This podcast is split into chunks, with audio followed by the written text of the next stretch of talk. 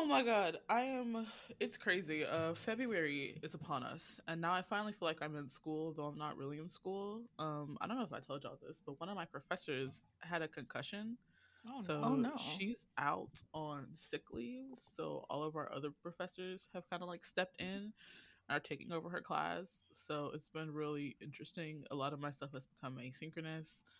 Um, but a lot of it's project-based, so I didn't really feel like I was in school for the first month. Now I kind of feel like I'm in school now. I just feel like I have a lot of stuff to research with no, like, real solid deadlines. And as a professional procrastinator, that is worrisome. So,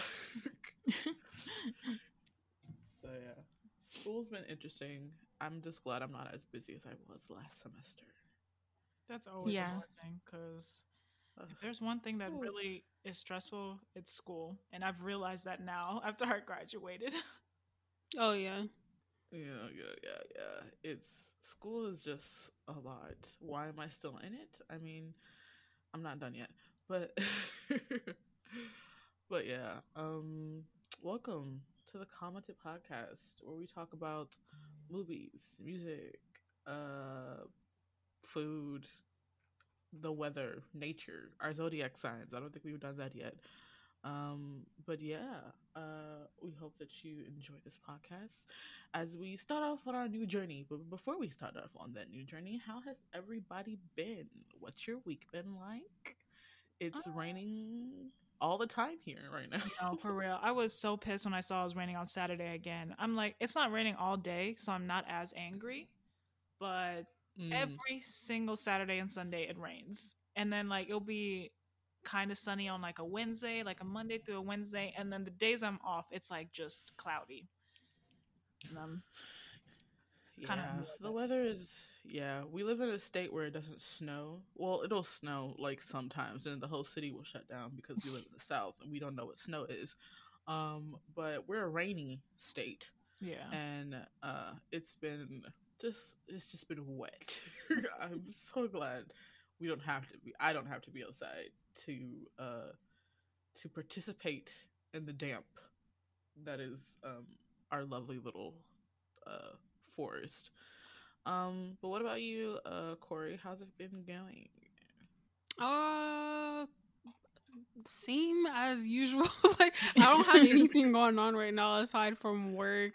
Once uh, again, usually when I come home from work, I watch T V and or play video games. So it's been chill. That's good. Yeah. What about you, Nina?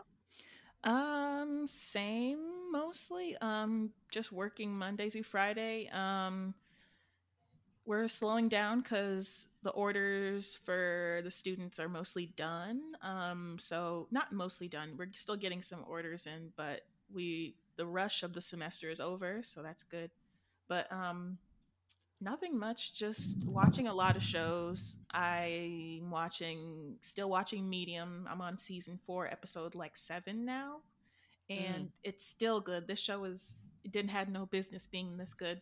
Um, I'm watching Mister Queen still. And I'm so excited that today and the last, and tomorrow are the last two. But I'm sad that it's the last two because I love this show. I genuinely mm. love this show. Same. Um, we need to schedule when yes. to record. Tori, isn't it amazing? Isn't it so good? Ugh, we didn't I deserve. Right, I haven't had a good like historical in a minute. I feel like everybody got turned through a tur- uh, uh, a tailwind last year, so the content that we got was like, eh, on and off. Yeah. This year, I think everybody has gotten used to COVID precautions, so um, it's gonna be interesting.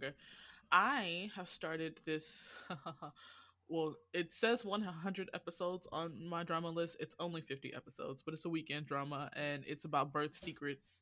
Um, the main, to sum it up, basically, is this woman is a um, foster mother. She adopted three kids. She loves her three kids. She's like this incredibly nice woman who like runs this um, guest house. But uh, it seems like she kidnapped her first daughter. Um. And okay. It seems like she kidnapped the first child from um, a house that she used to, from the neighbors of a house that she used to be a housemaid in when she was younger.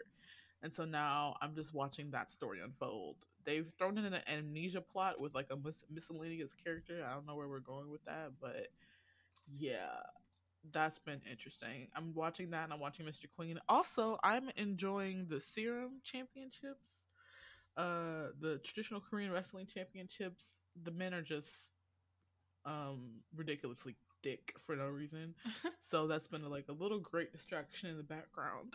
um What is everyone? I want to hear uh Maren go off on a tangent about this drama I recommended. Y'all, to. y'all, oh my god! So I've been watching. Last week, Tori um said that there's this new drama going around called Love Featuring Divorce and Marriage, which I already knew was whack from how long that title is. So the whole that's point- the shorter version of it. Yeah, that's what is the full version again? It's like. Love and marriage lyrics, something. Fe- it's like, ridiculous. It's so much. And basically, the storyline follows three women and their marriages. And spoiler alert for anyone who's planning to watch this, I'm gonna I'm gonna talk about everything that happens in this drama. Um, two of the men are cheating. Um, one and the other one, I don't know what is going on. If they're making all men, every single husband in there cheating, I'm gonna be a little disappointed. But we know two of them are. So basically, we have one couple in which they've been together for, I don't know, I'll say like their daughter is twenty, their youngest child is twelve. So I don't know how long they've actually been together. But husband comes up one day and he's like, I want a divorce. And the wife is like taken aback. She's like, why? And he, she's like, give me a reason. And he's like, um, I hate the way your patches smell. um I don't uh being with one person for the rest of your life just doesn't seem right, and I'm just not, you know, like I'm not, he doesn't say, like he's basically saying that he's not in love with her anymore, he just doesn't want to be with her. Then we have another marriage in which this woman, she's older but not like significantly older, I feel like she's at most three or five years older, and she than her husband, and the story starts off with them getting married, and then it goes a couple, and then it cuts to present day. And he's cheating, and the woman he's cheating with is pregnant. So she's pissed off about that, and she's telling him that you need to, you need to um, end the relationship. And he's like, I can't end the relationship. She's pregnant with my child. What am I supposed to do? So he goes to his mom and dad and is like, Mom, Dad, help me out. Can I please divorce my wife? He's too scared to do it. He's honestly scared of her. He's like, I, you guys need to be on my side so that way I can be with my mistress. And what? Yeah, yeah, yeah. He keeps going to mom and dad. It's ridiculous. Mom and dad are like, we told you not to marry an older woman in the first place, and now you go off and have a mistress and she's pregnant and you want to divorce her? You can't do that. That's not right. And his he's kind of winning his mom um on his side because his current wife, the older woman, doesn't want to have a child. She's not interested in that, doesn't want to do that, and she wants um, grandkids. But now his mistress is pregnant. She's like, oh my God. She's like, I'm going to be a grand, you know, like I'm going to have grandkids. So he's kind of winning her over. Then we mm. have main character story. Main character, which I, I think they're the main couple of this whole thing. And, oh God, the way, y'all, every single time this couple's on the screen, all they do is give each other compliments. I'm skipping through it. I skip two minutes, they're still giving each other compliments. Skip another minute, still doing compliments. Oh my God. I'm like, he's like, he's like, he goes up to his wife and he's like, oh, there's no other woman like you. You're honestly so amazing. How was I lucky enough to find a woman like you? And she's like, oh, you really think I'm amazing? I think I'm great too, but you're also a really amazing husband. You care for your family, you care for your parents. You love our daughter. Five minutes of this, y'all, like three times in an episode, and I'm tired of it. So I Jesus Christ. Yeah, it's honestly, it makes me want to throw up. It's just so much. So his um his dad is married to this woman. His dad is like, I'd say eighty, and this woman is probably in her fifties. I'd say there has to be anywhere from like a twenty to a thirty year difference in their age, and she is really devoted to him, like does everything with him, does everything for him. He loves her, does everything for her. You know, they're a cute couple. But then you start noticing some things. You, the way, and at first you're like, oh, okay, I'm going to ignore it. And so basically Um, the couple that I was saying that uh, compliments each other all the time, the husband likes to go swimming, and sometimes his stepmom comes to join him. So they'll go, they're at this hotel, and she'll just um, go swimming with him. And I noticed that she seemed a little, a little excited to go swimming with her stepson, but I, you know, I ignored it. And then um, they go golfing, and she's wearing, she, um, she goes golfing with her husband, her stepson, which is, and then her stepson's um, wife. And she's in the locker room, and she's putting on this like golfing outfit, and she's like, do you think the skirt is too short to her, what's what what is she called, the the wife of her stepson, what is that related to her, what is her stepdaughter-in-law? Yeah, her stepdaughter-in-law, her daughter-in-law. So, and her daughter's like, it's like, no, because you have a slender figure, it looks good on you, whatever. And they go golfing, and you can tell that she is just watching her stepson, like looking him up and down. And I'm very uncomfortable ab- at this point. And so fast forward, she goes to the movies with her husband. He has a heart attack, and she does nothing at all to save him. Nothing at all. He's having a heart attack, and he is like, he's like trying she to really get didn't air. Let him die. No, for oh, real. No. He's trying to get for air. It's like holding his chest and holding her arm. And then she just keeps staring at the movie as tears form in her eyes. She just keeps staring at the movie and ignores him. He dies. And she's not putting on this, what is it, facade, is that the word? As if she's really yeah. sad that he passed away. No, no, no, no, no, she's not. Because now, she, now son and stepson comes and visits her all the time. And she, oh, like, no. her stepson comes up to her, and he's like, he's like, are you eating? Now, I will say, he he he's good looking for an older man, and... but that's still her stepson. And she knew him when they were younger, because he goes to visit her, and um, his, the maid, I guess, is like, oh, she's in the bathroom, she'll be right with you. And as he's like pouring tea for himself, he has, he like thinks about, oh, what if she falls asleep in the, in the, um, not falls asleep, but like faints in the bathtub. Maybe she's not going to be okay. So he goes in there, and he's like, I'm going to walk in, and knocks the door and walks in, and she's there acting like she's going to faint. And oh no. Yeah. And oh my God, I was so uncomfortable with this scene, because she's sitting there, and um, he's like, are you okay? Are you fine? She's like, he's like, did you faint? She's like, oh, I kind of feel lightheaded, but I'm okay. And he's like, he feels the water. He's like, the water still is cold. Let me pour some more water for you. And she's in this bathtub just naked, y'all. And he's like, like, I don't know how to, like, splashing the water, I guess, to get the warmer water closer to her. I'm like, boy, there's barely any soap suds in this bathtub. I'm so uncomfortable with everything going on right now. And she's, uh, the maid comes in, and she's like, you have to go. And he is just reacting as if, like, he lost his father, who she was married to. And so he thinks that she's like devastated. So he's simply there to take care of her, but she's on a whole other plan. Like, he's like, let's go, um, let's go to a cafe so you feel better. And she's like, okay, I don't know what I'm going to wear, but I'll find something. And he lives, leaves. And the way she jumps from this bed to go find an outfit to wear, they go to a cafe, and he holds her hand. And he's like, it's going to be okay. You can be fine. You can be happy. And across the room, this woman uh, looks at them and takes a picture of them and sends it to his wife. And it's like, oh my God. It was like, if I didn't know, and if I was some stranger, I would have thought they were a couple. I was like, oh girl, mind your business. What are you doing? But still, so now like his wife is like a little confused. She's like, why Why is she the only one getting the um, the attention and everything? You lost a father. I lost a father-in-law. Our daughter lost a grandfather. Why is she the only one that's being taken care of? And he's like, so she's starting to get a little uncomfortable, but she doesn't realize that her mother-in-law, her stepmother-in-law, wants her stepson. It's it's weird, y'all. I got to episode six, and I was just...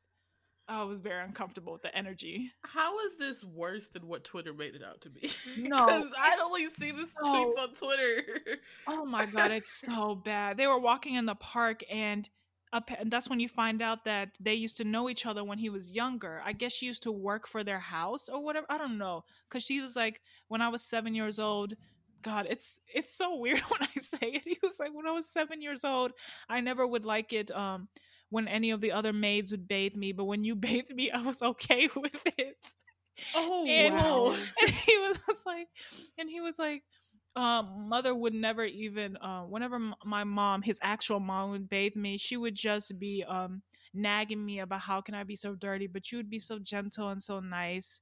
And then hmm? he was like, yeah. Grooming? Like, are we, are we displaying grooming? And, and then he was like, when I was younger, you used to be the woman of my dreams. I'm like, sir, you cannot say this to your mother. You cannot. You can't say it. And he is simply saying it as a way, what I think, to just make her feel better. And she's, you can see it in her eyes and the way that she looks at him, that she is oh, okay. um, taking it completely different. Differently, okay. okay. Yeah. That's is... where I am. Uh, no, I don't understand. I just, because I only saw the tweets on Twitter, and I was like, "Ooh, Maren, you you probably like this because this is mocked." Yeah, ooh, mess, a mess, ooh. A mess. Oh, oh my God, Corey, did you already talk about what you were watching? No, I haven't been watching anything. Yeah, it'd be like that sometimes. Um. Um, and um, other worldly news, seeing all the footage from the insurrection uh, was wild. Like, uh, I, for those of you who don't know, Donald Trump's impeachment trials, the second one, is happening right now in the United States. And so um, earlier this week, uh, the Democrats went and pleaded their case, you know, showing all the evidence and whatnot. And, you know, living through that day, and then, like, all of the follow-up, it was like, we were so close. We were so close. And the one event they talk about is the police officer, you know, leading the mob away from Congress. But I don't think we realized how close we were. And watching the footage just be like, two minutes before the mob entered, you know, staff was in the hallway. Like, yeah. Oh, wow. People going in one direction and running the other way because insurrectionists were in the building. Like, it I was like, we were real close to something much more tra- traumatic happening than anybody I think realized. Yeah, definitely. So, so yeah, but um yeah, I mean, the week's been kind of chill. I'm excited I'm excited because today we are starting our new series called Deconstructing Disney. Now, Um, we will be watching every single Disney movie that's ever been made and going through them and talking about their histories, um, and talking about interesting facts we found and our opinions on them. So, of course, we are going to start with the first Disney animated movie, uh, Snow White. Uh, Nia, I think you did most of the research for this part. Do you want to start off, like, with how this came about, Snow White, or it's like a little general info? Yeah, sure. I don't mind. Um, so I've kind of, I've been super into like context and like the background of stuff. So Snow White came out in nineteen thirty-seven. Um, it was the first full-length animated feature film ever. So before this movie, people would only release shorts, and like several companies existed. So it wasn't just Disney making shorts. I forgot the names of the other companies, but a lot of them were just small individual artists. Um, like Betty Boop, Popeye, those were all non-Disney famous cartoons. Um, but this was the first full-length movie um, to ever release, and a lot of adults at the time were like, people thought that adults wouldn't want to watch this movie, but it apparently was the highest-grossing movie of the year, and it received an honorary Oscar, and I was like, okay, like recognizing it as a significant screen innovation, which, I mean, I get it. I get that. Like, it's it's innovative. It's a gorgeous film. Like, we all saw it. It looks pretty. It's very pretty. It looks like a watercolor painting. But, yeah, it received a Special Academy Award. Um, it took four years to make. And um, then it was, it grossed eight million dollars. And I don't know the exact money to inflation calculator that means it is, but I think it's like three hundred million in today's money, which is a oh, huge wow. deal. Yeah. Um, for a film back then, because I was looking at some of the other films from that year. They made like a million, two million, like at the most, like three million, but nothing was like this. Um, and I have more drama, but I'll get to that later. I don't know if y'all want to just do a quick overview, but like yeah. the drama about Disney uh, should come later.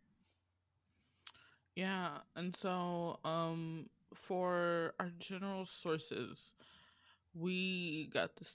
Um, we got a YouTube video from Squirrel's Bookshelf, an article from History dot com, an article from Britannica by Lee Pethier. I'm sorry, I butchered your last name.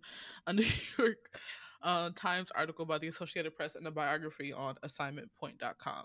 Now, um, I guess we could just get, we could go ahead and just jump into the movie. Um, our thoughts. We decided to watch this movie together.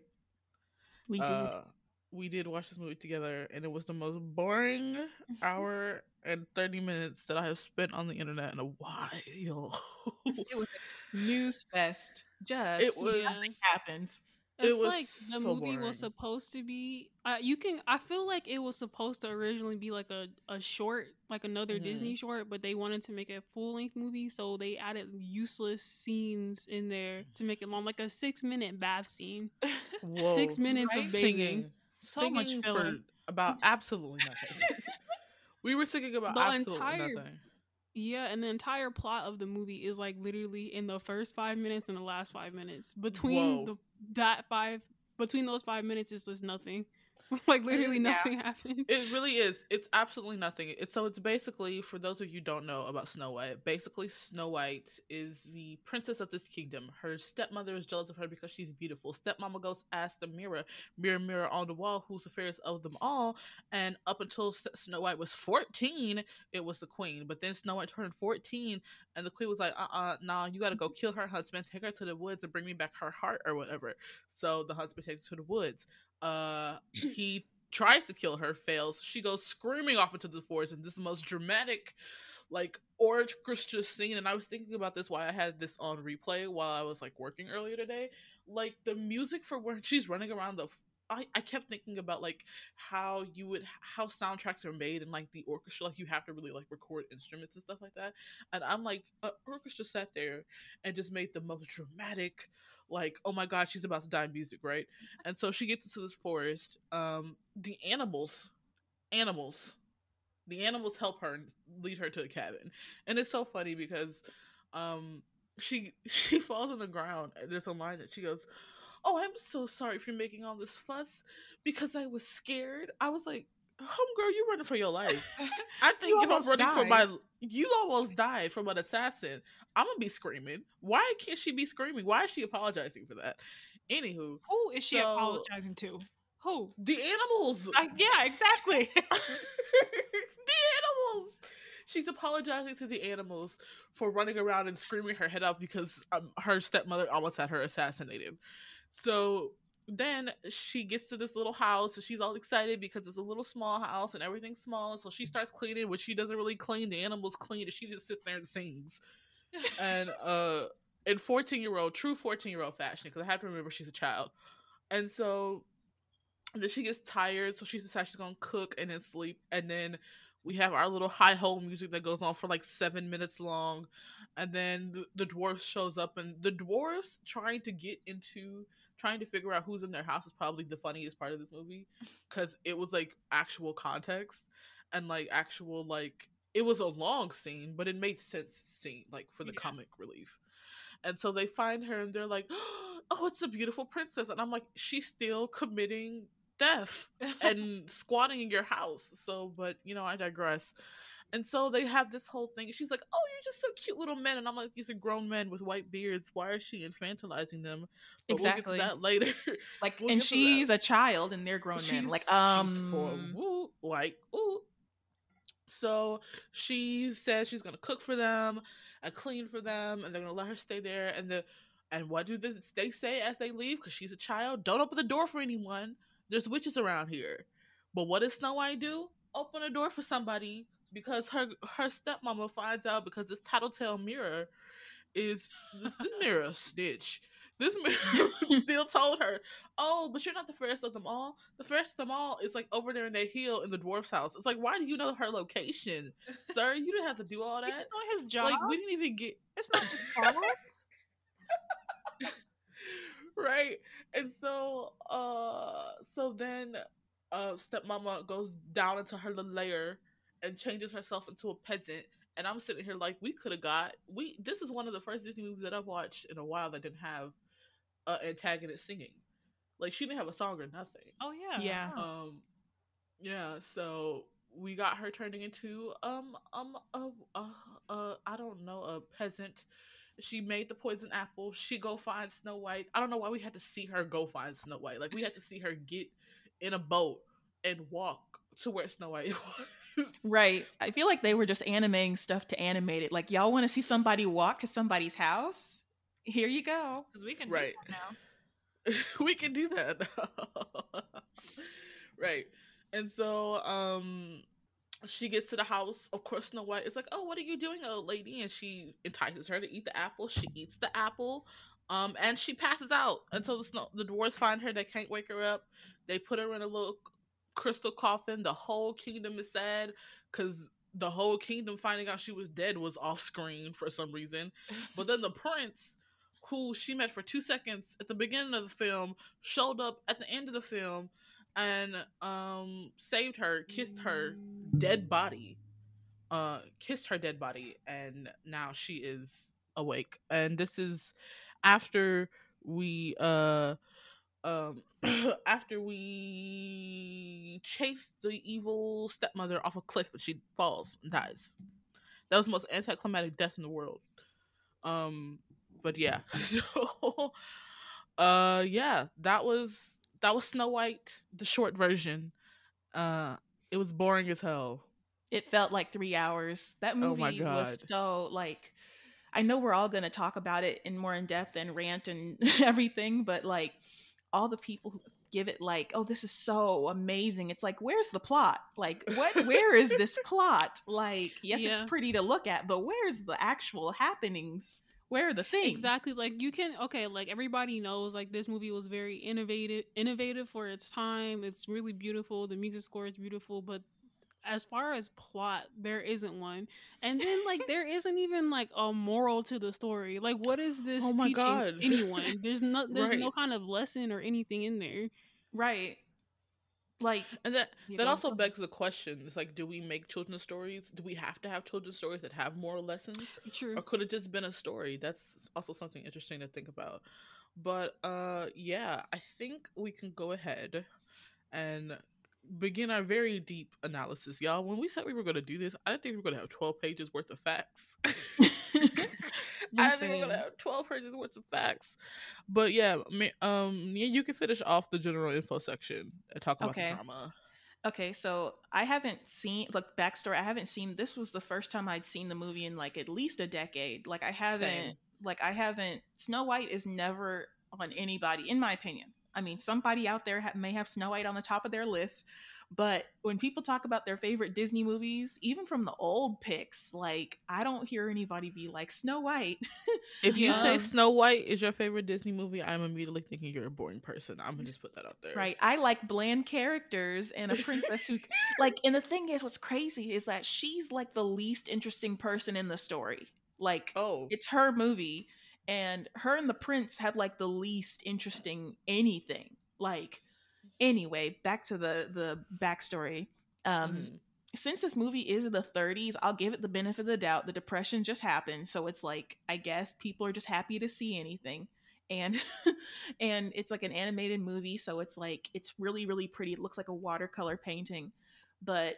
Just backstory, Disney was already a well-known figure in the film industry before this, so he had a lot of really famous shorts. Like Goofy, Donald, and Mickey were already famous before Snow White happened, so it wasn't like Disney was like, what, a nobody, if that makes sense. Mm-hmm. Um, so, but a lot of the drama came from the fact that like the time that this, like, Hollywood was horrible for actors. Like if you were an early silent movie actor or just the beginning of color actor, you weren't getting paid at all. You were no, you were not getting money. Like the lead actress, um, Adriana Caselotti, she was paid twenty dollars a day.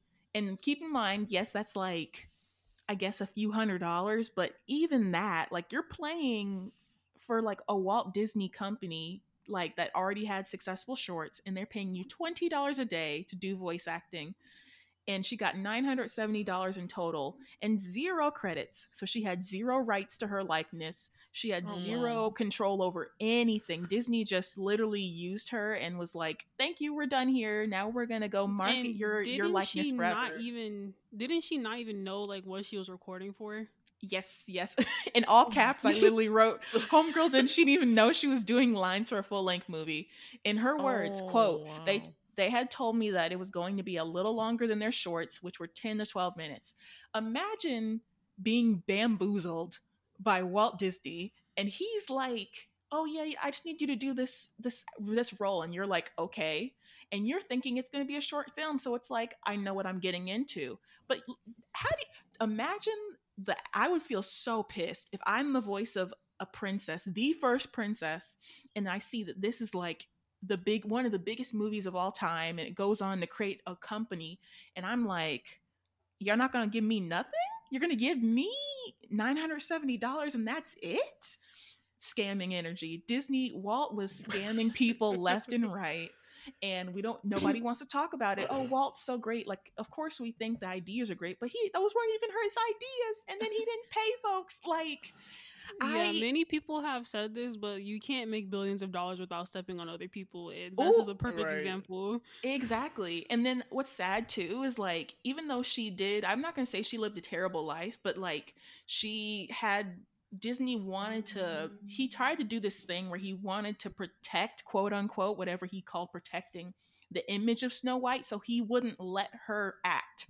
So he wouldn't let her do things like, you know, if you're a big director, you'll hire like a big name movie actor several times. Like, mm-hmm. what do you call it? Tim Burton will hire Johnny Depp for like five roles because he likes him yeah. and wants him to be like Disney would never, he never hired her back for anything because he wanted to quote unquote protect and keep the illusion that Snow White was this perfect princess. It's like, let the woman I'm sorry. work. First of all, Snow White was so boring. You could have let her hired her. Nobody would have known. My second question is, did they draw Snow White to look like this actress? No.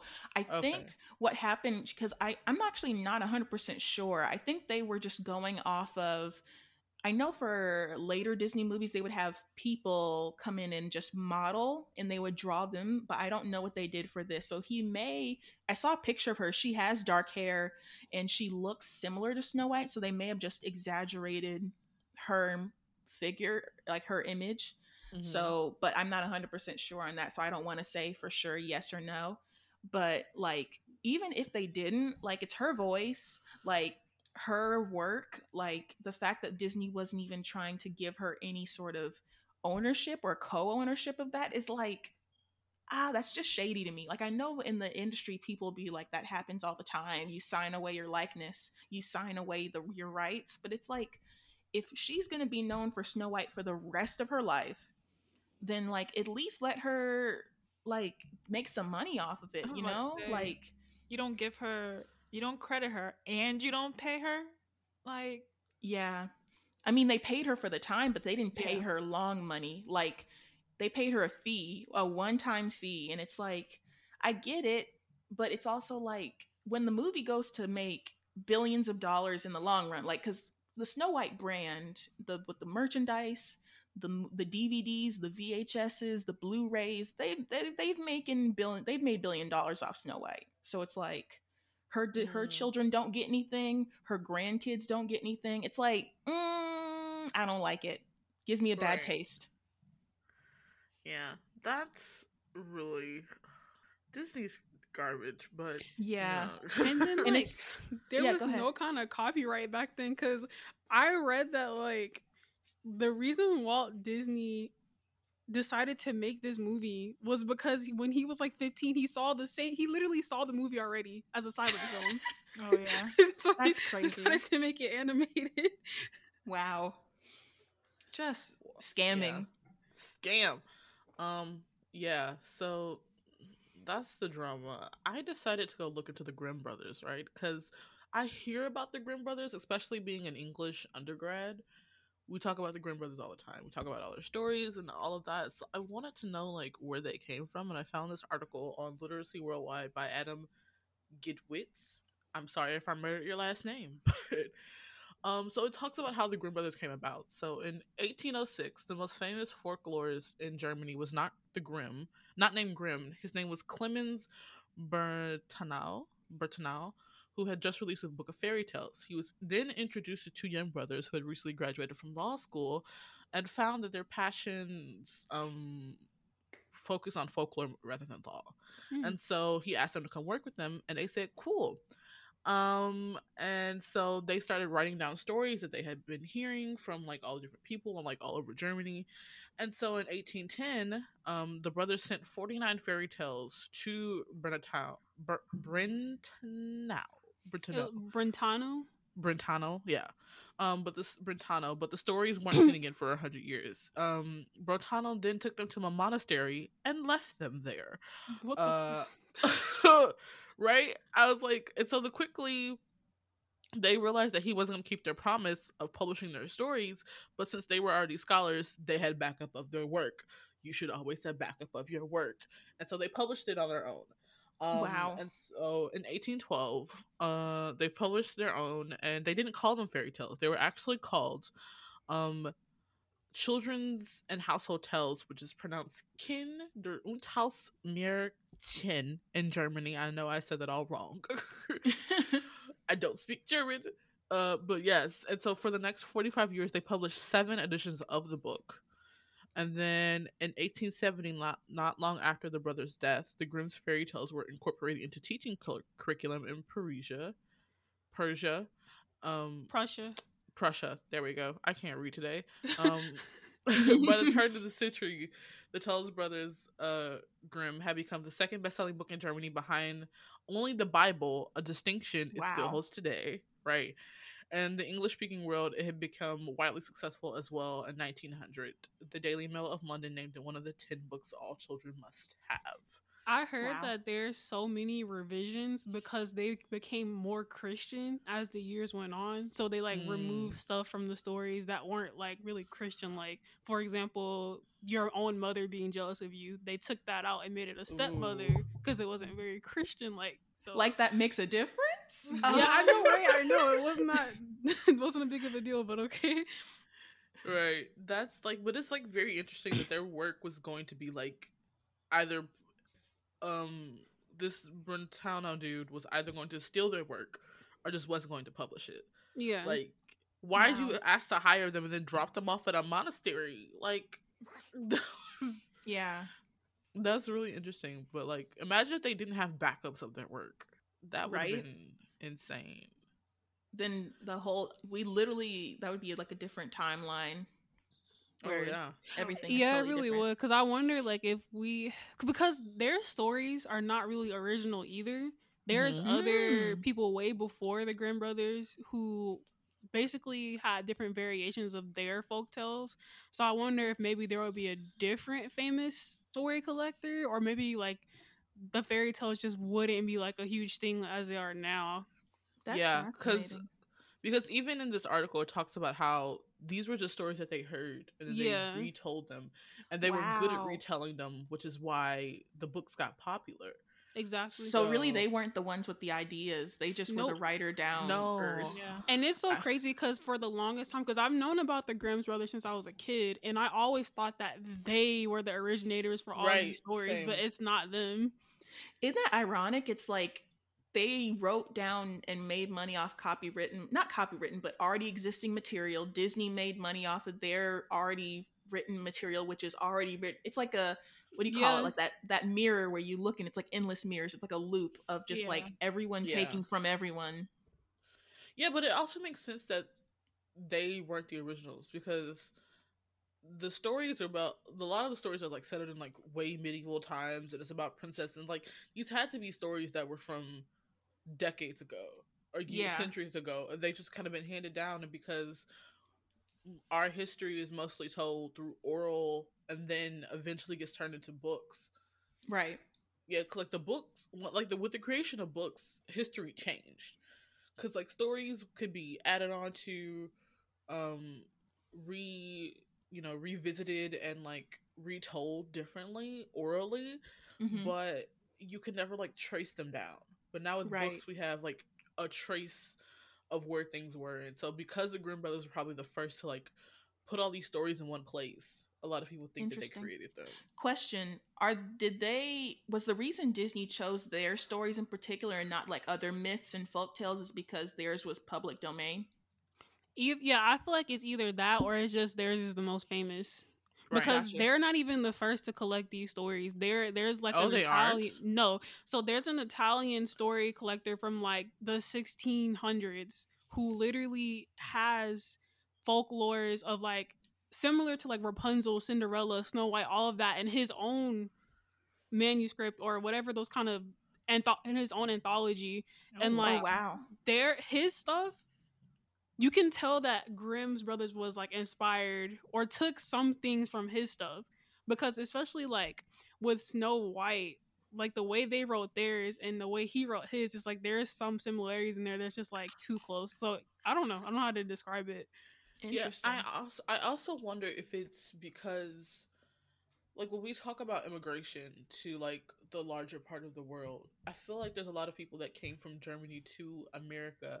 And therefore, a lot of German stuff was then translated into English. Oh, yeah, that's true. That's very oh, true. That's a, yeah, I forgot so about So that's that. Why this story was... Their their books of stories was more famous. Also, because if you selling books second to the Bible, like, right? Yeah. Your books are everywhere. I didn't know. Their the, books were second to the Bible? Yeah. Oh, wow. It's like as famous as the Bible. Yeah. Oh, wow. Yeah, they're like the Bible sold the most copies during their time, and then the second one was the Grimm. Oh, the wow. Grimm brothers.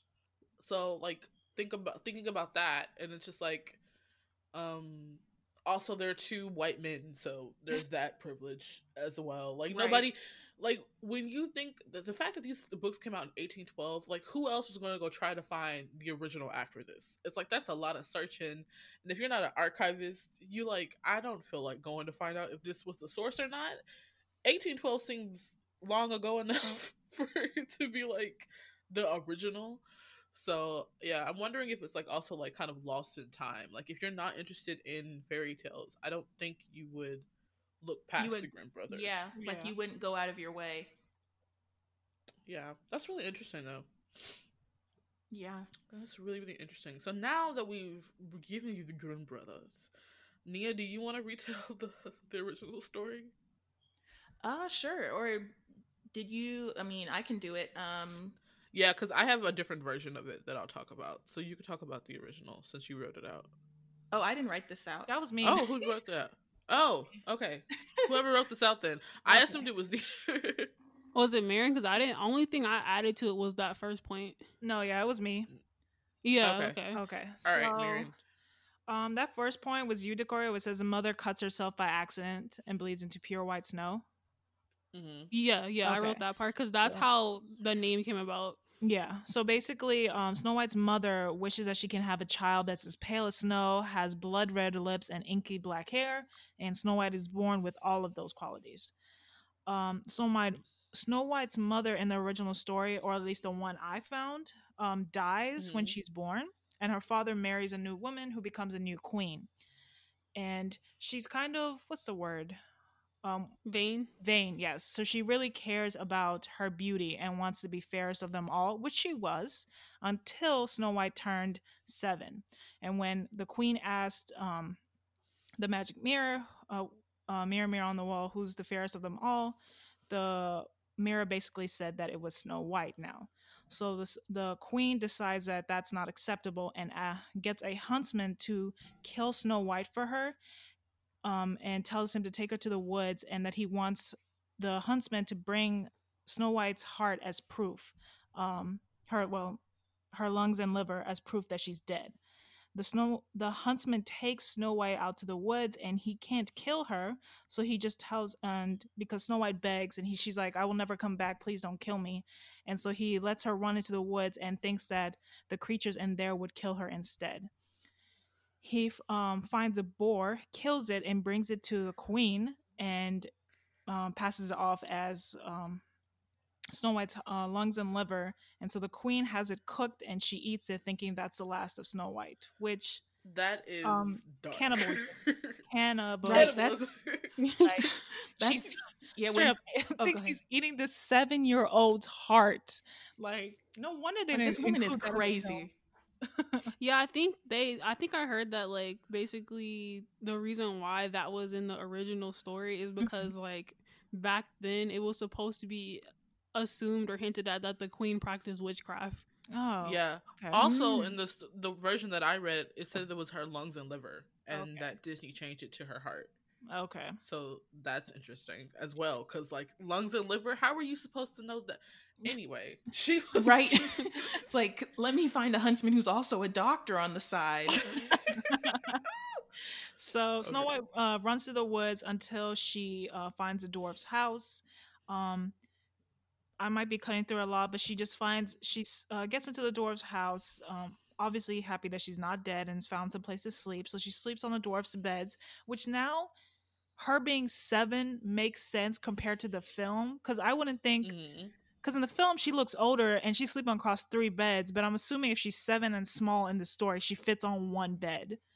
Um, yeah. Right.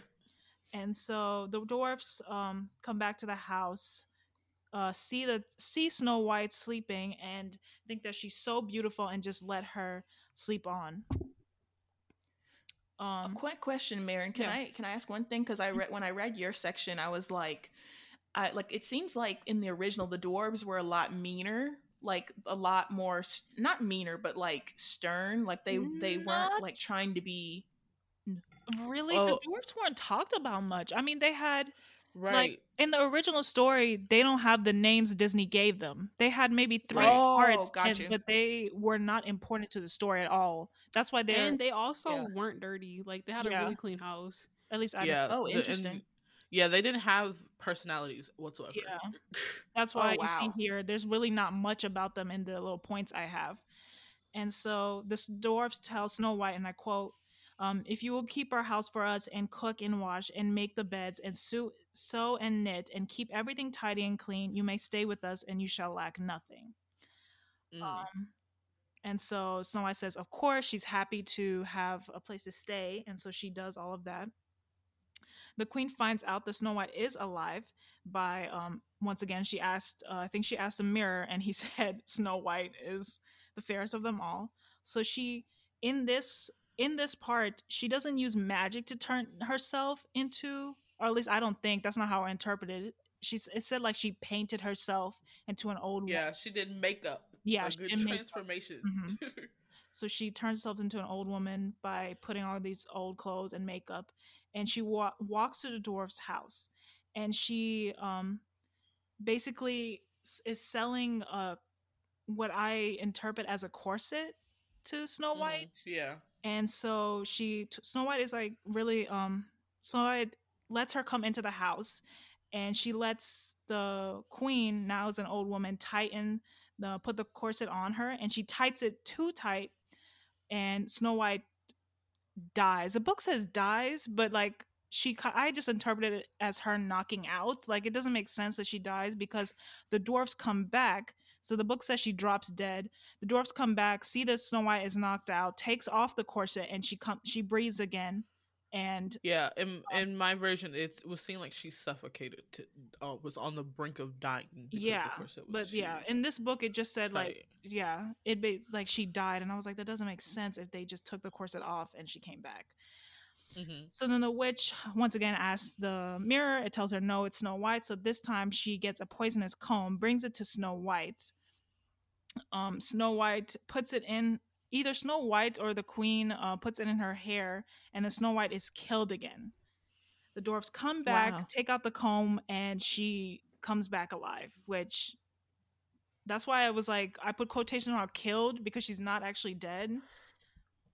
Um, Then the queen asked for the third time, which I know this mirror is tired of answering these questions. He's like, no, it's Snow White. So this time she decides to make the poisonous apple. And uh, correct me if I'm wrong, Tori, does she use uh, magic at this point at this point in the story to make the apple I, poisonous? I think she, yeah, to make the apple poisonous, I think she did use yeah. magic.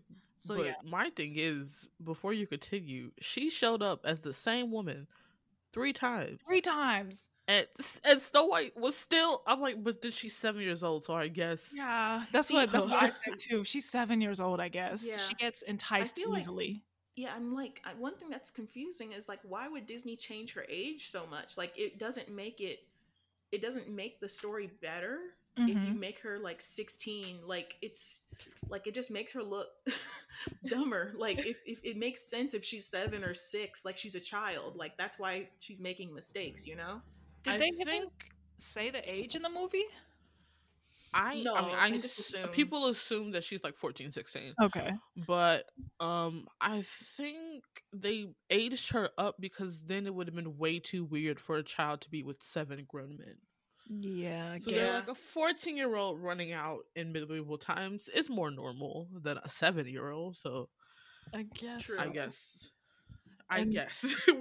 so okay, so this time uh, the queen makes a poisonous apples, gives goes up to Snow White, and this time to gain her trust, she gives Snow White the red half, the poison side, and gives her half, and the queen, or as an old woman, eats the white half, which is the non-poisonous side.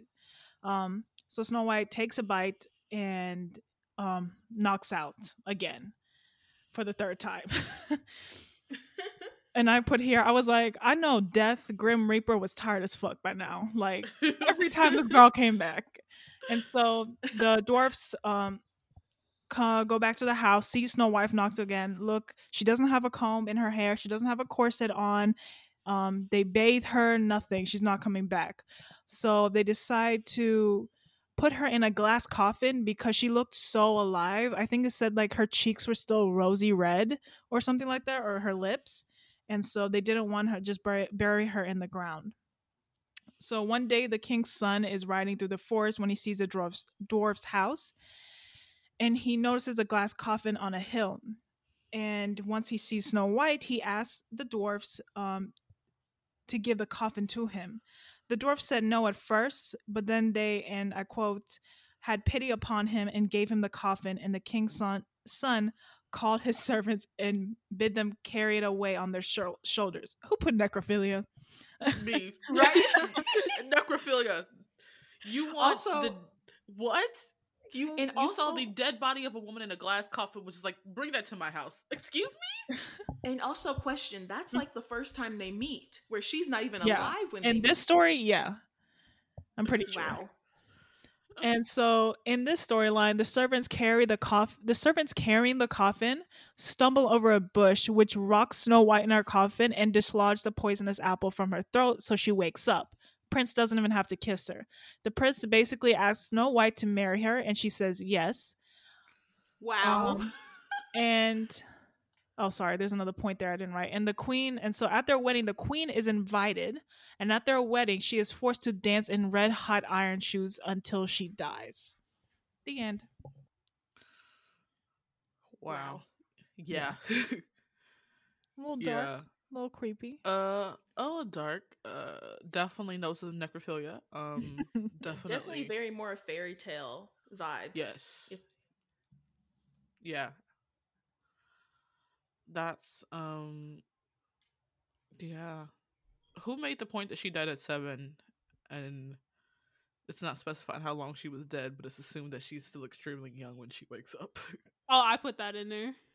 That I is... don't I can't remember if she, because I listened to two different YouTube videos. One of them said she died at seven and just kind of was crystallized for uh-huh. at that age, but then another one said that she like was still growing while she was there. I don't know, it was okay. very weird. Both of those are creepy. Yeah, very creepy. Right. Also, like um I was looking at some interesting facts. So this is from a Pitt E D U translation of the original fairy tale by D L Ashliman.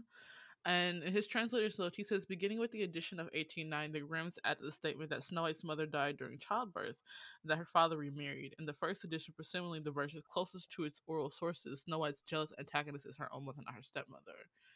And that the poison apple is dislodged when a servant accidentally stumbles while carrying the coffin to the prince's castle. In the first edition, the apple is dislodged when a servant, angry for having to carry Snow White's coffin, um... wherever the prince goes, strikes the sleeping princess, and that's how she comes back to life. That one's oh, kind of wow. funny. He hits the right. So, so he was people. They were mad that they had to carry this coffin. Um, yeah, it's crazy, but yeah, yeah, yeah. Then I have like another point that they didn't actually come up with the stories. Um, they were researchers and authors. They just collected the folk folktales that had been passed down from generation to generation of women telling stories to pass the time. Um, in the eighteen fifty-seven version, they'd already made revisions, but perhaps the most interesting is that in the first published edi- edition of the story, this is from, I think this is from, of, I don't know which article this is from. Um, um, the story in eighteen twelve, there is no stepmother. The evil queen is her mom. How much scary, how much more vivid is the jealousy? Um, also, instead of merely telling the humans to kill Snow White and bring back her organs, they say stab her, then she eats her organs. But also, I found out that uh, in one of the editions of the story, it's not... Oh, you know what? No, that's from the Russian one. Ignore me. I don't know why my notes were so complicated. But yeah. Um... Oh, here's some other good stuff. This is from a Blackpool Grand article from the theater. Um, it says, there has also been suggested that the story of Snow White originated from a real-life story of a countess um, and her alleged lover, Philip the Second of Spain. The countess named Marguerite von Waldeck um, was supposedly poisoned at a young age, as politics were more important than real love at the time. Another coincidence... Um, Margaret had a terrible relationship with her stepmother. Meanwhile, the town countess grew up in Wildungen, um, was also home to a number of copper mines. The workers, who were young children, who suffered stunted growth due to malnutrition and poor working conditions. Allegedly, they were referred to as poor dwarves. Um, these findings were published in nineteen ninety-four by a German scholar named Eckhard Sander, whose book... Um, Snow White, Is It a Fairy Tale? Noted um, a lot of these comparisons. So that's interesting. If that's like their origin of it. Right. That is interesting. I wonder if they're, like I saw in the doc that there are like other really ancient, like similar um, stories. And mm-hmm. It's like, I didn't even know it even goes back to like the Greeks. Like that's interesting to me. Mm. Yeah. So... Who wants to go first about the different versions that they found? Also, wait, before we do that, comparing the original to, like, Disney, it's really interesting because, like, why did they change it to a heart and not a liver and a lung? I guess it's supposed to be more, like, I don't know, romanticized then? Mm-hmm. Yeah, I guess, I guess it so. sounds and, like, more kid-friendly. Yeah, right. And what made them decide on... the poison apple out of the corset and the corset and the comb. And the comb, yeah. Yeah, like yeah. what? Maybe yeah. because a red apple looks better in a movie, you know? Oh, mm. true. Like, you know, stands out a little bit more than like what a like a clear comb or something like that. Yeah, it makes right. it very iconic. It- and the fact that it only took once. This was a great um, promotion for Stranger Danger, though. Like, don't take food from people you don't know. Are you going to end up like Snow White? Like, right. And don't answer the door for anybody. Right. Uh, yeah, that is really interesting. Um, so then we kind of delved into a bunch of different versions of Snow White. As Corey was mentioning earlier, that this is not an original story. And so our sources include YouTube videos from Squirrel's Bookshelves and A Bit Frank, um, a blog called Keishima by Kitty, an article by Colin Quartermain from Greek Legends and Myths, an article called The Choice of Chione from Mermaids and Myrmidons, a YouTube video from Jen Campbell, a PokePress article, and a wiki. Okay. Okay, so... I guess I can start with like the oldest one, but I don't know which mm. one's the oldest because, so, well, I guess the Greek and Roman mythology would be the oldest, I think. Mm. So there was this human woman named Chione, or yeah, I think it's Chione, how it's pronounced. And basically, she is the daughter of the mortal king Dandelion, Daedalion, and he mm. was the son of Lucifer. But in Greek mythology, that's not the devil, that's like Venus. Right. So basically, she is the most beautiful person, the most beautiful human woman um, in the land. And she's so beautiful that thousands of men desire her, including humans and gods. So one day, Apollo and Hermes, or if you're looking at Roman mythology, it's Apollo and Mercury. And mm-hmm. they visit Earth and they see her and they're like, oh, she's so beautiful. So trigger warning, sexual assault, just like all these other Greek and Roman stories, there's always sexual assault in them. Hermes decides that he has to have her. So he takes his staff and he puts a spell on her to make her fall asleep. And then he sexually assaults her. And then Apollo comes later that night, disguises himself as an old woman. They don't say why he does this. And he does the same thing, basically. And so later, Chione gives birth to their sons. Um, one is Autolycus. And he is a legendary thief, also the grandfather of Odysseus from the Odyssey, Homer's epic. And then her other son, Philemon, is the son of Apollo. He's just a musician. He's not, like, that famous. So it's said that after this, Chione's ego became so inflated because of the attention from the gods that she declares that she is more beautiful than Artemis, which is Apollo's twin sister. Artemis is insulted by this, of course, because it's blasphemous and she's a god, so she shoots her in the tongue with an arrow and kills her. Damn! Oh my god. Yeah.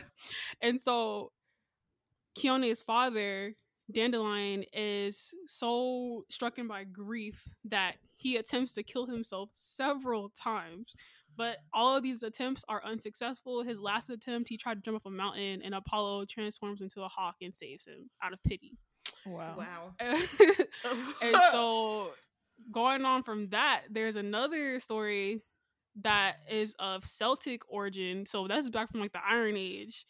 And so this is basically the same story as Snow White. There's a jealous stepmother or mother who is jealous of her beautiful daughter. Kind of the same thing. I didn't, I didn't really go into depth about looking in that one. And then past that, there's an Indonesian Snow White named Sayer Bisari. And she was a the adopted daughter of a merchant. And the merchant basically saw her on a boat and discovered that her soul was tied to a fish. And so if you took that fish out of water, the girl would stop breathing and die. So he adopted her, took her back home with him, and kept the fish. And so there in that kingdom, there was this king who married a second wife. And she was like one of the most beautiful people in the world. And she had a magic mirror where she asked every day who is the most beautiful in the land.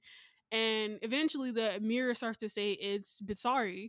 And I'm sorry, Bidasari. And they're like, and the queen is like, who the hell is this? So she tracks her down, forces her to come to the castle and work as a servant. The queen's logic is if this girl works tirelessly every day, she will eventually become haggard and ugly because of the work. That obviously does not work. That things don't work like that. So she decides, okay, I'm going to burn her face off. Like, wow. That's an extreme step up. Zero from, to a hundred. Yeah. So she decides she's going to do that. That, of course, doesn't work. For some reason, when she tries to burn her face, it just magically just it won't catch fire. So for some reason, I guess Bidasari was tired of the attempts on her life. So she's like, look, if you take this fish, you'll kill me. And so the queen goes and gets the fish, puts it in the locket. Bidasari, of course, passes out and dies. And so the queen tells her father, oh, she died from overworking herself. So the father is very grieved and he takes her body and builds a tomb for her. So then one day the queen's stepson realizes that he's in love with Bidasari, even though he's never met her, which it doesn't make any sense to me. When I was reading this, I was and like, huh? She's dead? What? Yeah, and she's dead. And so he sees a painting of her and he's like, I have to like go visit her. I'm in love with her. Once again, he's never met her. Just doesn't make any sense. So he goes and visits the tomb And this is where it gets kind of funny. So the queen kept this fish on her neck in a locket, right? So mm-hmm. one day the queen was taking a bath and she forgot to take the locket off. So the locket got in the water. And so Bidasari wakes up while the stepson is visiting her. And she like tells him what happened. And so he's like enraged and he goes, kills his mother basically. What? Takes the fish, puts it in water, goes back to Bidasari, and they get married and live happily ever after. Wow. That, this is from like the little flavor. Yeah. I like this one. Right. I'm gonna say they should make a movie out of that. That would be really interesting. Yeah. That's like the most entertaining one that we've heard. Like that that one, the drama, the flavor, we like it. Yeah. And then the next one, I went out of order by accident, but the guy I was talking about earlier who was a storyteller um who the Grimm brothers kind of took inspiration from, mm-hmm. or allegedly took inspiration from, yeah. um Giambattista Basile or Basile. I don't know how to pronounce his last name. Why is his name so long? I have no idea. He's Italian. He's Italian. No offense to Italian people. I'm African American. My name is too many letters long. I just, yeah. the first one. So he had an anthology called uh, Pentamerone. There's another name for it, but it's very long and it is in Italian and I cannot pronounce it. So we will be skipping over that. Um, so he had his folklore that he collected, and one of the stories was very sim- similar to Snow White. It's called The Young Slave Girl. So this one is similar to both Snow White and Sleeping Beauty, in my opinion. Okay. So his fairy tales were not actually intended for children because many of them many of them had very flawed characters, very dark characters. And so in this one, there is a woman named Lila, and she was hanging her out with some fairies, and they were like jumping over a rose bush for some reason. And then they had a competition to where if one of the like to try to keep the rose petals from falling on the ground. So while she's jumping over the rose bush, she notices that one of the petals is going to fall, so she snatches it and eats it before anyone notices. Three days later, she ends up pregnant because she ate the huh? rose petal. Yeah, uh-huh. Don't know what that's about. Don't know what all that's about at all. But yeah, she's pregnant, and the fairies are like, "Oh yeah, it's because you ate the rose petal." And she's like, "Okay," and so she gives birth. And she goes to the fairies to have them bless her child, right? And so all the fairies are blessing the girl, giving her gifts. And the last fairy, she was so eager to see the baby that she accidentally tripped and twisted her ankle very badly. This enrages her. So instead of blessing the girl, she curses her to die at the age of seven while her mother wow. is combing her hair. This is crazy because even the fairy tales about fairies, like we have now, that fairies were like, oh, your fairy godmother, oh, there's Tinkerbell, but like this is what fairies were originally were. They were they were vindictive little pieces of shit that just put curses on people. Like you lived, they like lived in your garden. Yeah, I think originally. And if you, yeah, they yep. like lived in yeah like lived in your garden, but if you fucked with them, they were like, oh, oh, it's over for you today. Wow. That's yeah, I funny. Think the original fairies were like evil or something like that. But um, yeah, so. Of course, the curse comes true one day while, um, I'm sorry, the daughter's name that Lila has is Lisa. So, of course, the fairy tale, um, not the fairy tale, but the curse comes true. And one day while Lila is combing Lisa's hair, the comb gets stuck and, and she dies. Now, this is where I think that maybe the comb thing in the Grimm's brothers tale came from. Like, mm, gotcha, because it's yeah, kind yeah. of like, yeah. Okay. And so her mother becomes stricken with grief, as all of all parents in these stories, they become very, very stricken with grief because their child dies. The parents who are all and, pretty useless and just sad. Yeah, basically. So she decides that she is going to put Lisa in seven crystal caskets, like all once, and one inside of each other, stacked up or whatever. Oh, and, like a menorah doll, like a little Russian yeah, doll. Okay. Yeah, yeah, yeah. And so she puts her in these crystal caskets and locks her away in a chamber in the castle she lives in. By the way, Lila is the sister of the Baron of the land. Um, so while she's on her deathbed, because she dies from grief, as all these other parents do, um, she tells her brother, who's the Baron, like, I'm entrusting all my things to you. Here's the key to the room in the back where the caskets are.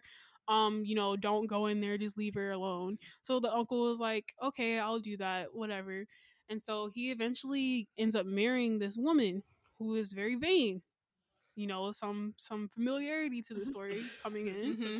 So the woman, you know, doesn't know about Lisa at first in the caskets. And one day the Baron is going on a hunting trip, and he's like, I don't know why he tells her not to go in there because she didn't even know about the room, but he's like, don't go in there. Of course she goes mm, in there because she finds right. the key, and she sees Lisa in the caskets, and she assumes that it's the Baron's mistress. Don't know why she assumed that, but she becomes enraged and decides to open the casket and snatch Lisa by her hair and pull her out. But when she does this, she knocks the comb out of Lisa's hair, which wakes her up. So when Lisa wakes up, she asks for her mother and father because, you know, she still has the mind of a seven-year-old, even though her body has grown into that of an adult at this time. Don't know how that happened. Don't know. They didn't even explain how, like, she was able to still grow. But um, the wife ignores this, cuts all her hair off, beats her up till she's not recognizable anymore. And then when the husband comes home, he's like, who the hell is this? And she's like, oh, this is a servant we got from your aunt. And so Lisa works as a servant or a slave for them for, you know, a couple months. And then one day the king, who's very kind-hearted, not the king, the Baron, who's very kind-hearted, he decides that he's going to go on a hunting trip or like a fair or something like that. And he's like, hey, I'm going to this place. Um, does anybody want something while I'm on my travels? And she asks for a pumice stone, a knife, and a doll. And so he brings that back for her. And so Lisa tells the doll her whole life story, basically. And then she starts sharpening the knife, and she's like, if you don't become a real thing, I'll kill myself. And so she does wow. this for three days. The Baron ends up overhearing her telling her life story and realizes, oh, this is my niece. And so he divorces his wife, kicks her out of the castle, um, you know, and then kind of raises Lisa a little more and then marries her off to some handsome prince. And she lives happily ever after. Wow. Okay, that's... Uncle, for being the only adult that did shit, right? Exactly. Right?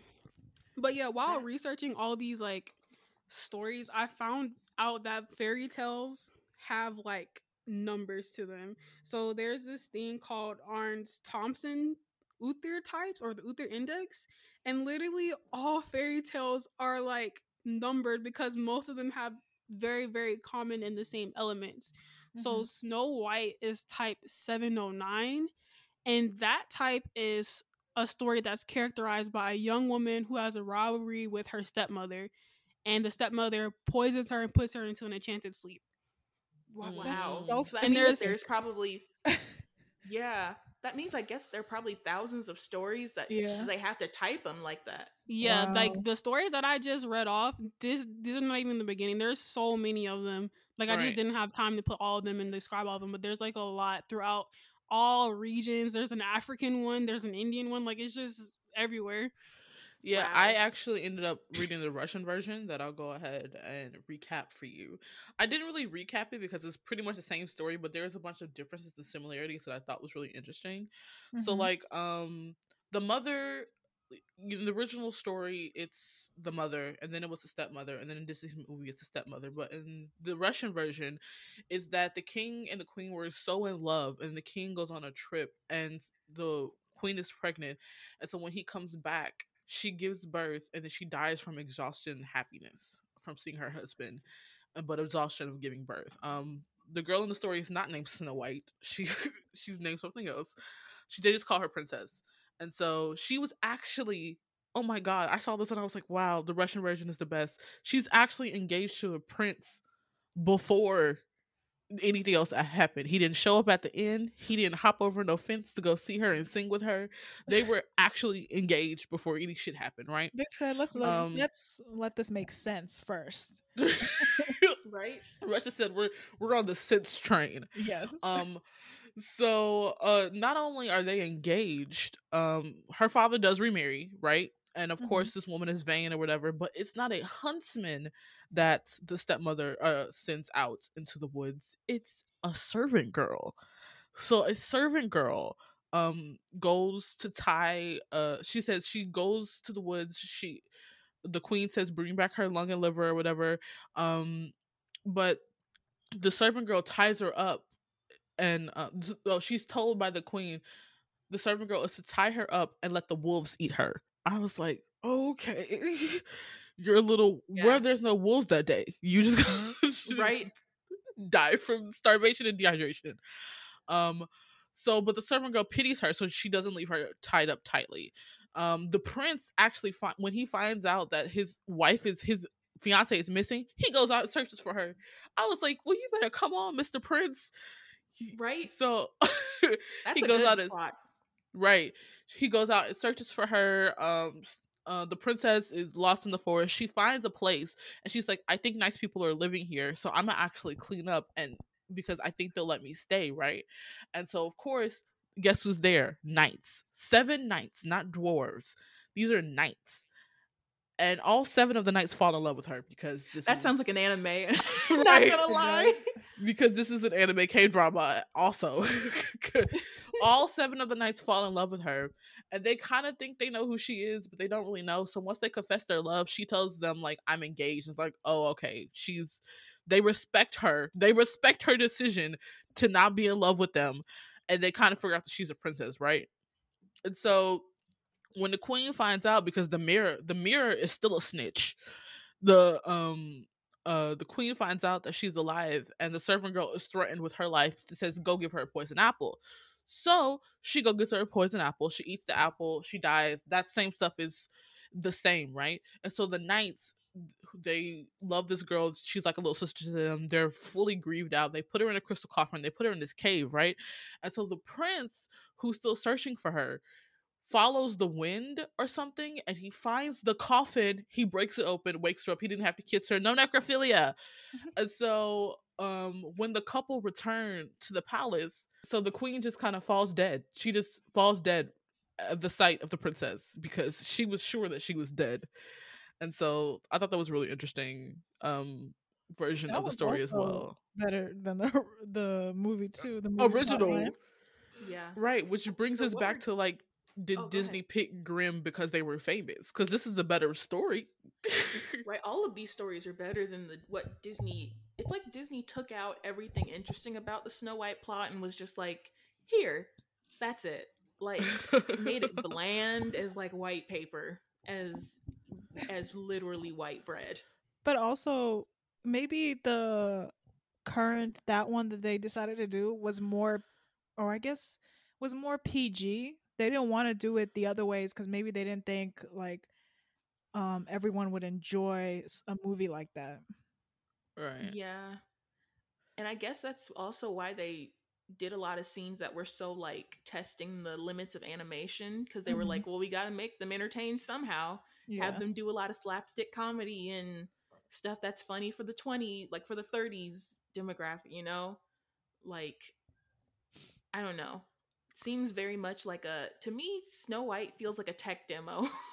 Like, if that makes sense. Like, for video games, they'll yeah. show tech demos, and the tester, demos are just yeah. like, yeah, she, she was, was just a test. test. Like, they were like, you know what we should do? Have them do a lot of crazy stuff, and let's make the water look really cool, and let's make them backgrounds look pretty. Like, that's what it feels like. Yeah. Feels mm. like a P S five tech demo. Yeah.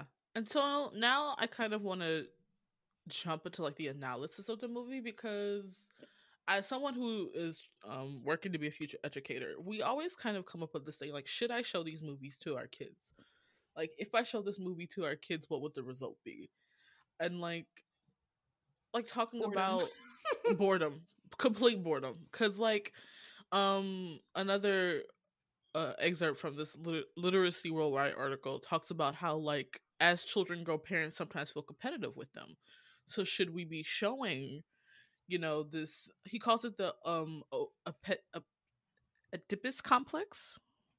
Um, Freud oh, calls it yeah. the Oedipus complex. It's when um, it says that the mom who can't bear to see her daughter sexually eclipsing her own. Um, but while this competition is sometimes harbored by the parent, it's always harbored by the child. Everybody wishes their mother would love them more than she loves the father. Every girl wants her father's attention to stay glued upon her, even with her mother. So is it right that we show them this movie so they could so they could look at these complex feelings through the movie and not actually put it on their put it on their actual parents? Does that make sense? Mm-hmm. Like, yeah, so yeah, it but makes I, sense. Yeah, but, but I also wonder as a child if I had feelings like this. But I mean, I guess some kids would. But when watching, like a... oh, go ahead, Nia. Oh no, um, sorry to interrupt. I just I don't think kids. I think what really the kids are going to pay attention to is the slapstick comedy. They're going to look at the dwarves and laugh when they like do something silly, or right. like when they like have their moments. And I think the kids will like the songs. I don't think the majority of kids will even think that deeply into the plot, because there's not much. The plot's not that like a thick portion of this story, you know. Right. Hmm. This is like really interesting, because I don't think Snow White's the, the type of, at least Disney Snow White isn't the movie where I think you would get any kind of, like you were saying, any kind of deep analysis from, because they were just like yeah. music, music, animation, animation. Yeah, and the songs were long in this movie. Like I know it's oh the like like I know it's the time when musicals and just regular Hollywood was big, but like the songs were twice the length of, and they would continue and stop and then it picked up again. So it's like Hi Ho was like, it started and then they took a break and then Hi Ho continued and then they bring it back again. It's like they bring the songs back several times in the movie. So it's like, I guess it feels like a stage play. Right. Which for some people at the time, they might have loved that, but it's very much not easy to put that on like a soundtrack, because you have Hi Ho and then you have dialogue and then you have Hi Ho continued and then you have Someday My Prince Will, like it's it it's interesting that way. But um sorry, that was random, but it's just no but, it's but yeah yeah it's just like the we can't fault the movie for its technicality. Like it's a beautiful thing. It took four years to make. Like that's a feat. Like yeah. we have come so far in technology from there, and watching the movie is very pretty, but it's like it has little to no substance, like whatsoever. Like yeah, what what are you supposed? Like people, a lot of people say like um, it's like a simple story, and I'm like, a simple story? I don't think there was a story at all. Yeah, it's just like, like a, things happened, but nothing really. It didn't happened. mean anything. Yeah, it, there's like really little to no meaning to Snow White, but it's also interesting how like the tropes that are in Snow White continue to this day. It's like the older woman versus the younger woman trope. It's in almost every Disney movie, and I don't know why all our villains are women and Disney princesses. It's just like, why can't they be men? we need, yeah, we need more male villains in Disney movies, um, instead of like just Marvel. And then there's also like the two minute meeting of like of true love. This man, like I will, I will never cease to get over the fact that this prince jumped a fence to say hi to this woman. It was like, don't run away from me. What do you mean, don't run away from you? Who are you? You just popped yeah. up in my yard. That was like her only normal reaction out of the whole movie. Like right. a man that you don't know shows up and starts singing with you, and you just like, excuse me, let me run away. Yes. Let me run away back into my house. But also like, why this man, so this man just happened upon her, because there was like no no on screen of him looking for her, of him searching for her. He just popped back up at the end of the movie and kissed her. I'm like, that's also weird. Also, the one thing that we found the weirdest that we haven't talked about yet was the fact that she was constantly kissing these dwarves. What yeah. was that whole that whole scene? Like, what was the point of that? If y'all had aged her up from seven to fourteen, okay, she's still a minor, she's still a child, because she's definitely Why not is she, a grown woman. Yeah. Why is she kissing these dwarves who she's then infantilized because they're just smaller than her? Like, okay, let's throw that off the right. bat, because she's fourteen and she probably doesn't realize that these are just, they're not just small little men. These are dwarves. These are seven men that could overpower you if they wanted to. And instead of being cautious of seven strange men, she's like, ha ha ha ha ha, you're so cute. I'm like, that's a dangerous ass rhetoric to have in a movie that's directed towards children, unfortunately, exactly. because it's an animation. And then they had they had not one but two scenes of her kissing them on their foreheads for fucking like what? They're babies. It's like they're right. not babies. They're grown men. It's yeah. It's that's I didn't realize that part until you just said it. Like the way they and like and the thing is, it's weird. It's like they aged them down and aged her up. Yeah. Like for what reason? For right. what purpose? For no pur- I don't get it either. Yeah. Like, if, if they wanted to make the dwarves, like, actual children, they then just make them children, like, right. instead of making them grown men, you know? But see, that's also the Great Depression, so they probably didn't want to put children as minors, that type of imagery, into the film. Oh, like, right, right, right. Oh, like, yeah. there's so many questionable choices. Like, but also that would have been realistic though, because they're kids that were working in the mines and kids right. were working in the factories. But like, do you had want to see something jobs. Like that during the Great Depression? You pay to watch. I don't know. I guess. I guess it also we got to look it through it like through the Great Depression eyes. Like mm-hmm. I guess some people mm-hmm. just wanted to look at something pretty. Like yeah, some right. people didn't want to look at reality because reality was trash. So it's like, give me something that makes no sense, but they're singing and dancing. Yes, I'll take it. I guess but, I get it. Yeah, but then also you mentioned, we were talking about this, that the people that would have seen this had to be rich. So, yeah, so what reality like, were you hiding from? Right. What right. were you struggling for in the first place? What reality were you hiding from them? Yeah, just, but I guess real... Disney may have thought, like, foresight that this was going to be big. And so I guess in his mind, he thought people aren't always... not just rich or well, middle class people are going to be watching this movie, you know, I guess. I don't think Disney had that much foresight. Honestly, I'm not going to give that man anything, you fucking thief. Um, no. It's just, it's just really interesting because now, because um, a lot of my professors do this because they have children, is that when they, or even to their students, they watch stuff and then they critically look at it. Like, what is the point? What? And I'm like, I don't know if I could have a critical discussion with children about Snow White. Like, yeah. even if I did, would they pick up on the nuances that we pick up on because we're adults? Yeah, and I think it's like, is it, is this movie even worth that? Like, I feel like there's some good, if you're going to pick your ten, like twenty Disney movies you're going to show your child, I don't know if this movie makes the cut. Like, I guess. Oh, maybe, absolutely not. Yeah, like there's other ones that are point. More so. Yeah, like I feel like the kid... like it's not gonna enhance any. This movie's nice to look at if you're an if your kid is an artist and like wants to look at nice art, yeah. Mm-hmm. But also it's but for in terms of like teaching your kid a lesson, this is not gonna be that movie. No, it's not. And I wonder, I wonder when we get to Pin- Pinocchio, which is the next one I think on our list, is that, that movie is good. It's pretty good from what I remember.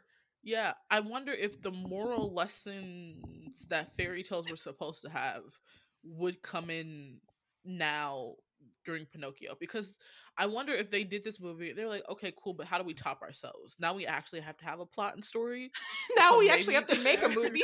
Now we actually have to make a movie. So I'm wondering if that's where Pinocchio comes into place. It's, hmm. Yeah. And also, I do think that in terms of plot from the original, Pinocchio already has like a really easily understandable plot about and lesson. Like it's built yeah. into the fairy tale. Don't like, lie. Don't lie. Yeah, exactly. So I agree. I think that'll be interesting next episode, like how it differs and to see where Disney got better. Right. If right. they did. If if they did, because even in this one, we still got to see the racism because they had slave heads as like faucets and teacups and shit. If you didn't see that, now you can yeah. go rewatch it and find it. Yeah, Tori, that completely blew my mind. I was like, oh my God, I never even noticed this. Yeah, I saw that as a TikTok until we watched it again, and I was like, oh, now I can't unsee that there's just faces on all the furniture. It's like, wow, what was so- the point? What, why did we have to right why do we have to no one at this time when people are watching the film, they're just like, oh my God, it's so pretty, look at these like um this drawing that's just moving around. Why did we have to include that? Yeah, right.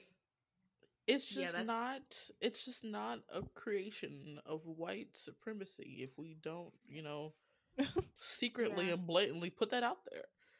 Yeah. And even just like this movie, like I know for my family, like my mom and dad sort of like canceled out certain Disney movies for me. So like I mm-hmm. never grew up on Snow White because they didn't want to put that whites, what do you want to call it? Like superiority of white beauty of standards pale skin in my head. Yeah, yeah. yeah, yeah. Cause the way they use language in this movie is like fair. Cause fair doesn't just mean fair in the context, it means fair like how light your skin is, like so there's yeah. certain subliminal language that they that they put in this movie because it's a fairy tale, but it's a Eurocentric fairy tale based off of, you know, that version of beauty standards. And so if you're a Black kid watching Snow White growing up, you think, well, she's the prettiest of them all of them all, right? Yeah. yeah yeah So it's like there's that layer to it too. Yeah, that's very traumatic. Especially, it's interesting because I'm definitely a Disney kid, but I guess since my mother was very pro-black, I grew, I didn't have that whole I want to look white phase, mm-hmm. which I, that's a blessing because that can't be said for a lot of black girls or, you know, brown girls of color. It's just like, and so then you, t- then you think about like all the other media. It's like, we have to search for representation. Yeah. And mm-hmm. even then, it's the bare minimum. Y'all don't right. even try sometimes.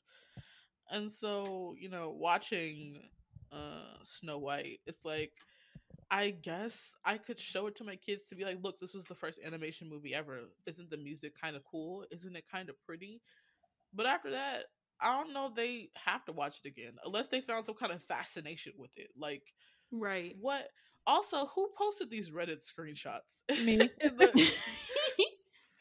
I'm looking at some of these reviews, and people are just like, yeah, I didn't like it when I was young, but I love it now. And I'm like, huh? Like, because it's pretty? People, yeah. Yeah. That's what I was saying. Like, from someone who was just watching this movie and really wasn't thinking about how it came about and its background, if you watch that, then maybe this can honestly be your favorite movie, because there's a comment here that it's like um talking about how think about how far fi- filmmaking leapt forward here, sound synchronized to film, multi-dimensional cinematography that gave depth live action films had difficulty delivering, and it was in color, the padding and was allowing uh, audiences to indulge in a new spectacle and also to tell to sell the ideas to other filmmakers who could pay Disney company um to make their films, blah blah blah, all these different things. I'm not watching it for that. And I'm like, if you watch it for that, then maybe I can understand how this this movie could be in your top five.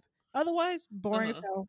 I would not yeah. watch it again. I, I agree. I feel like you have to be in the technical film exactly. field to uh, to really put this in your top, because like like you said, like it makes sense. Like if you're someone who loves animation, like exactly, actual yeah. animating, then yeah. I can get it. But if you're someone sense. who's a plot person, for, exactly like, plot wise, girl, it was a ten minute film.